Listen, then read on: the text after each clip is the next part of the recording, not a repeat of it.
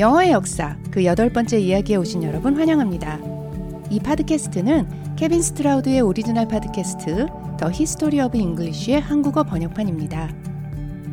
지난 두 번의 이야기에 걸쳐 우리는 재구성된 인유어 단어들을 알아보고 이를 토대로 인유어를 쓰던 사람들은 언제 어디에서 살았을까 하는 물음에 대한 단서들을 찾아보았습니다. 이번 이야기에서는 인유어의 문법에 대해 간략히 살펴볼 텐데요. 그 중에서도 인유어 문법의 가장 큰 특징인 다양한 인플렉션을 중심으로 이야기해 보도록 하겠습니다.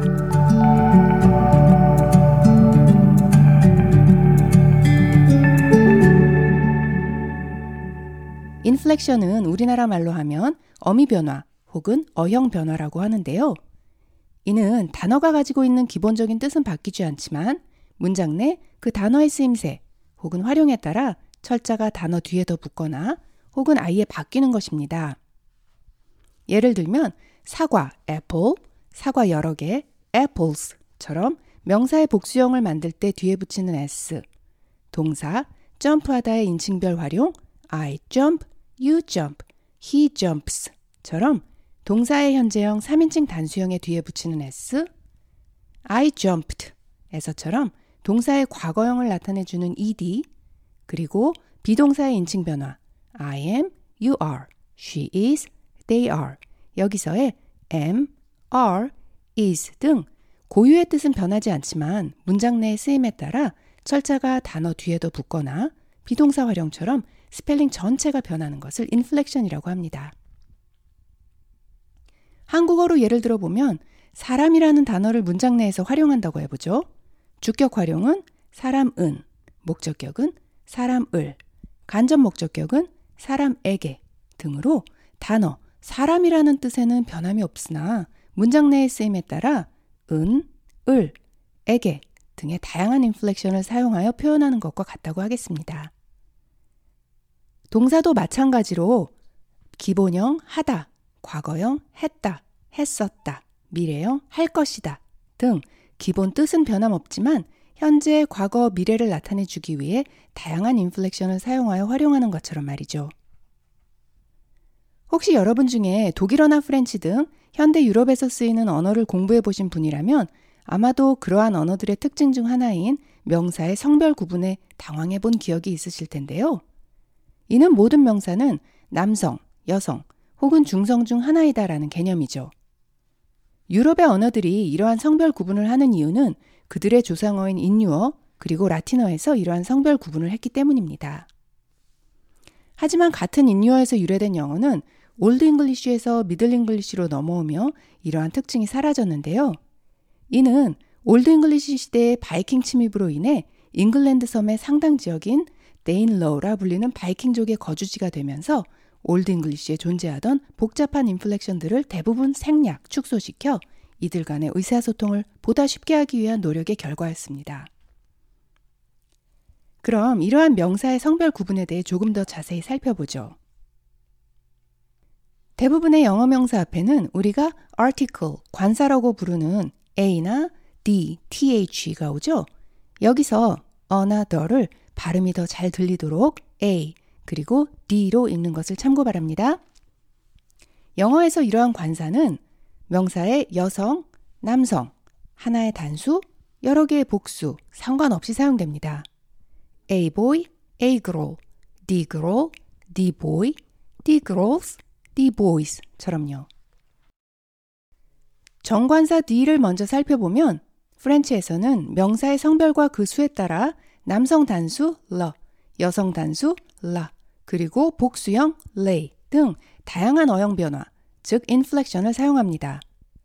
따라서 French에서 우리가 살고 있는 집, house는 여성으로 la maison, 머리에 쓰는 모자는 남성으로 le chapeau라고 해야 합니다. 스페인어는 좀 더 복잡하여 남성 단수 L, 여성 단수 la, 남성 복수 las, 여성 복수 los를 사용하죠.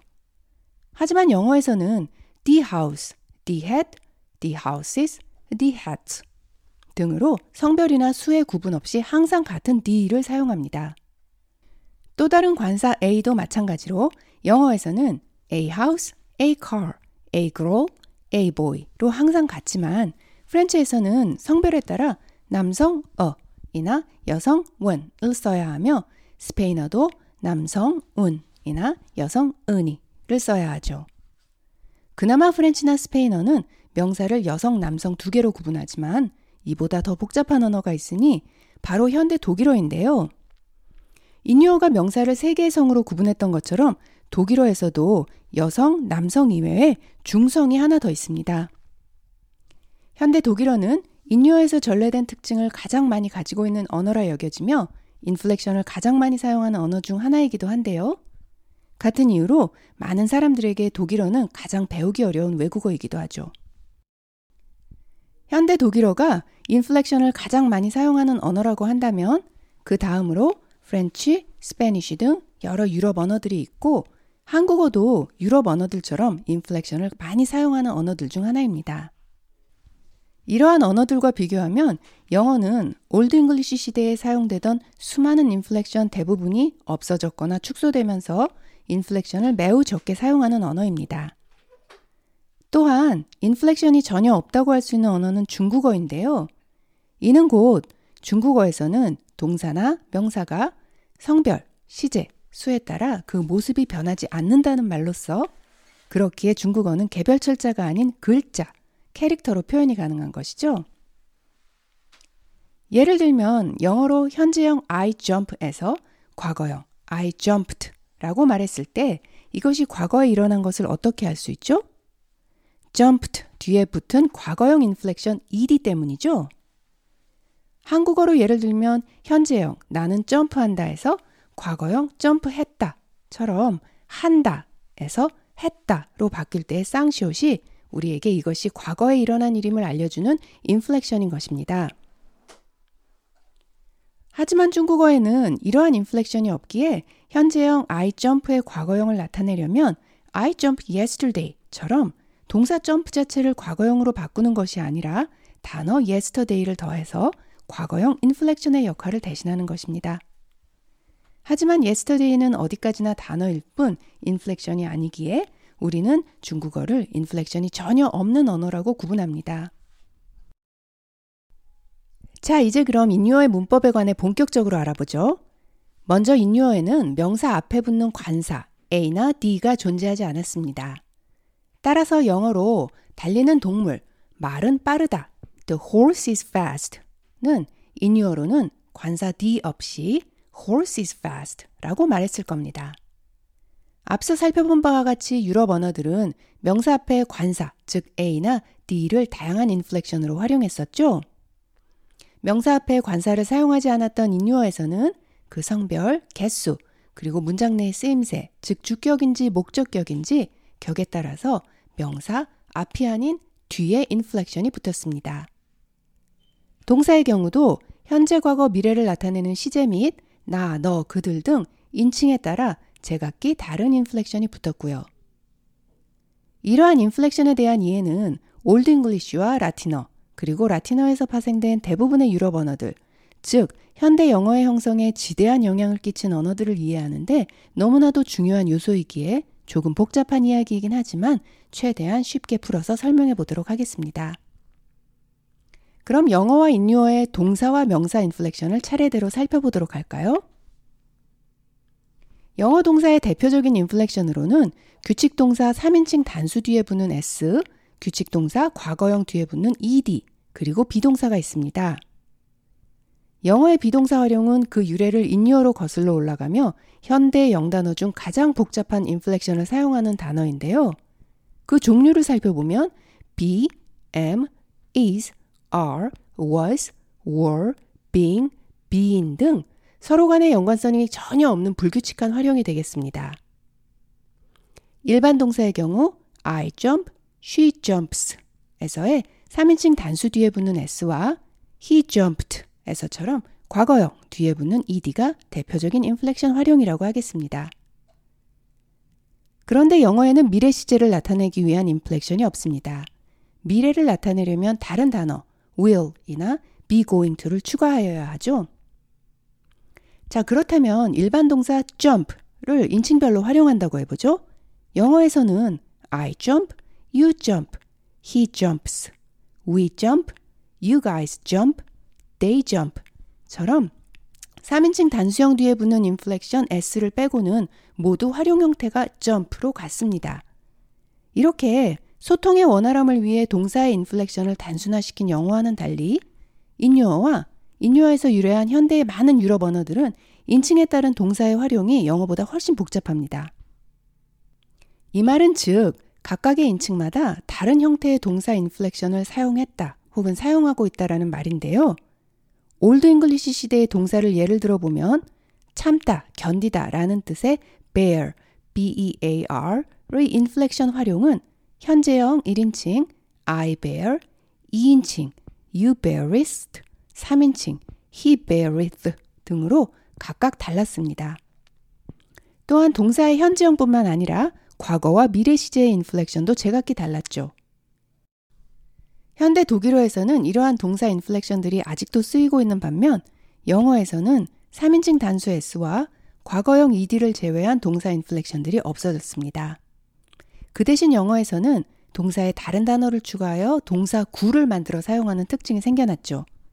대표적인 예를 들면 동사의 완료형 have jumped, had jumped, shall have jumped 처럼 말이죠.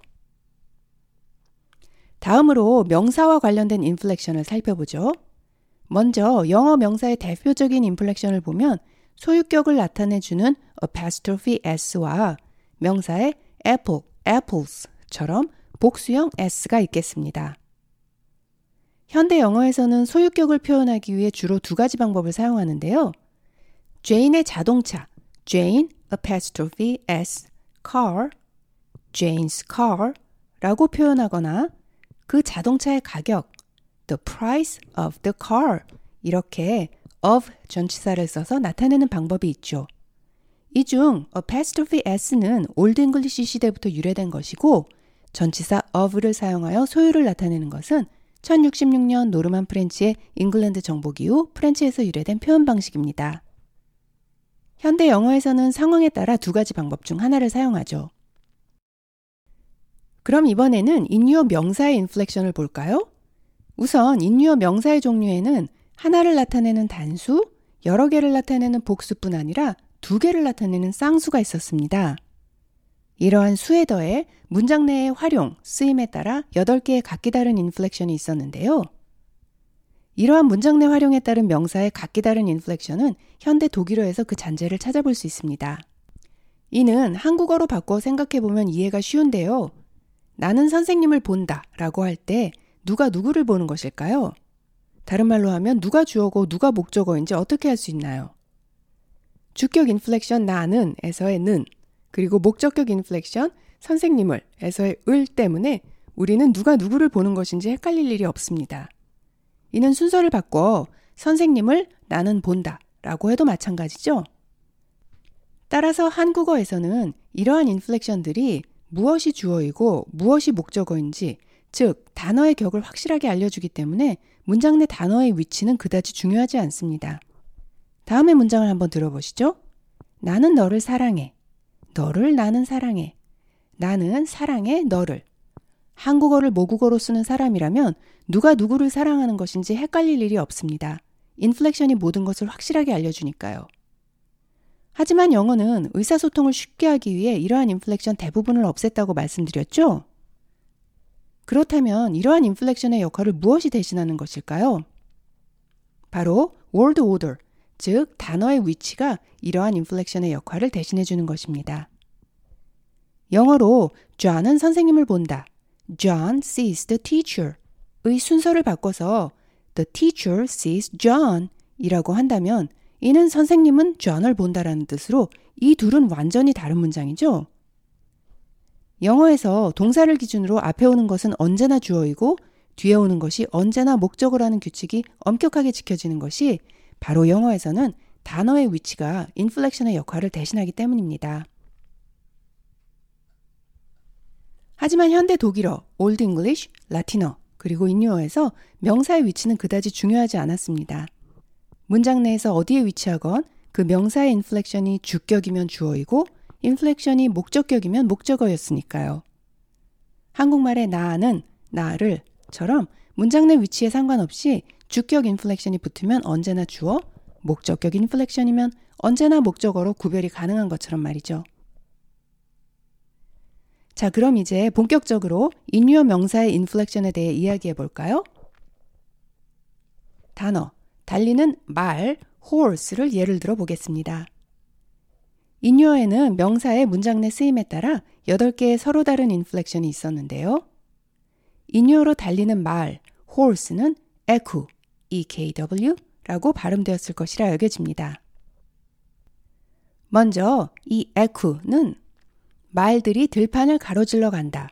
Horses ran across the field 와 같이 주격으로는 equos라고 썼습니다. 호격, 즉 누군가를 부를 때 쓰는 말, 말들아 이리 와. Horses come here 에서는 equue. 목적격, 나는 말들을 본다.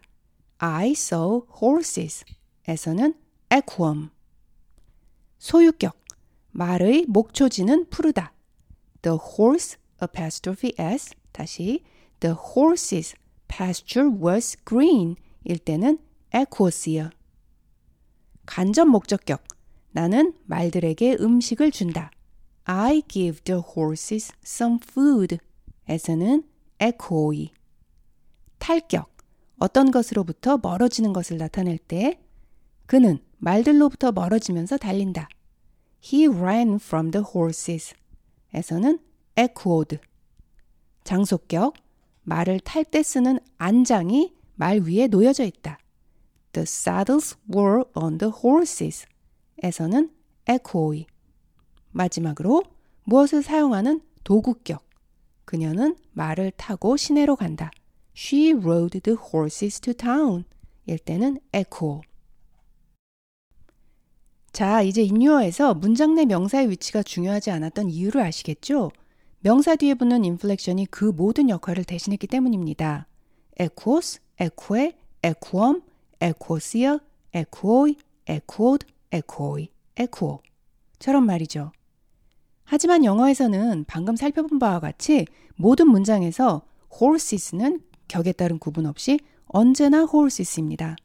따라서 영어에서는 동사를 기준으로 한 명사의 위치나 다른 단어와의 조합, 특히 전치사와의 조합이 인플렉션의 역할을 대신한다고 하겠습니다. 이러한 인유어의 다양한 명사 인플렉션들은 당연히 라틴어로도 이어졌는데요. 셰익스피어의 작품에도 나오는 로마 황제 줄리어스 시저가 양아들 브루터스에게 배신을 당하고 죽어가며 하는 말이 뭐였죠? 한국말로는 브루터스 너마저 라고 번역되었습니다. 실제 라틴어로는 et brutus, b-u-r-u-t-u-s가 아닌 et brute, b-r-u-t-e인데요. 왜냐하면 명사 brutus는 주격이고 이를 부를 때는 주격이 아닌 호격을 사용해야 하죠. 따라서 brutus라고 부르는 것이 아니라 뒤에 주격 inflection us 대신 호격 inflection e를 사용해 brute, B-R-U-T-E라고 불렀던 것입니다. 영어는 Old English 시대의 바이킹 침입으로 인해 잉글랜드 섬의 상당 지역이 Danelaw라 불리는 바이킹족의 거주지가 되면서 이들과의 의사소통을 보다 쉽게 하기 위해 Old English에 존재하던 복잡한 inflection들을 대부분 생략, 축소시키는 과정을 거치며 보다 유연하고 실용적인 언어로 거듭납니다. 그러한 결과의 하나로 현대 영어의 많은 단어들이 inflection 없이도 문장 내에서 여러 가지로 쓰임새가 가능한데요. 예를 들어 사랑하다, love 라는 단어를 보면 형태의 변함 없이 즉 특정한 inflection 없이도 명사, 동사, 그리고 형용사로 쓰임이 두루두루 가능하죠. 명사로는 love is patient, 동사로는 I love you, 형용사로는 a love song처럼 말이죠. 하지만 이는 Old English나 인유어에서는 명사 루바, 동사 루비에, 형용사 루비로 제각각 달랐습니다. 여기에 명사 루바는 그 숫자와 8개의 격에 따라 각기 다른 인플렉션을, 동사 루비에는 현재 과거 미래를 나타내는 시제 및 나, 너, 그들 등 인칭에 따라 각기 다른 인플렉션을 사용해야 했습니다. 이쯤 되면 영어가 정말 실용적인 언어라는 생각이 드시진 않나요? 이번 이야기를 끝으로 언어로서의 인유어에 관한 이야기를 마치고 다음 이야기에서는 인유어를 쓰던 사람들이 살았던 장소와 시기를 특정하여 살펴본 후 본격적으로 줄메니 계열 언어들이 인유어에서 갈라져 나오는 역사 이야기로 들어가 보도록 하겠습니다. 지금까지 청취해주신 여러분 대단히 감사합니다. 다음 시간까지 안녕히 계세요.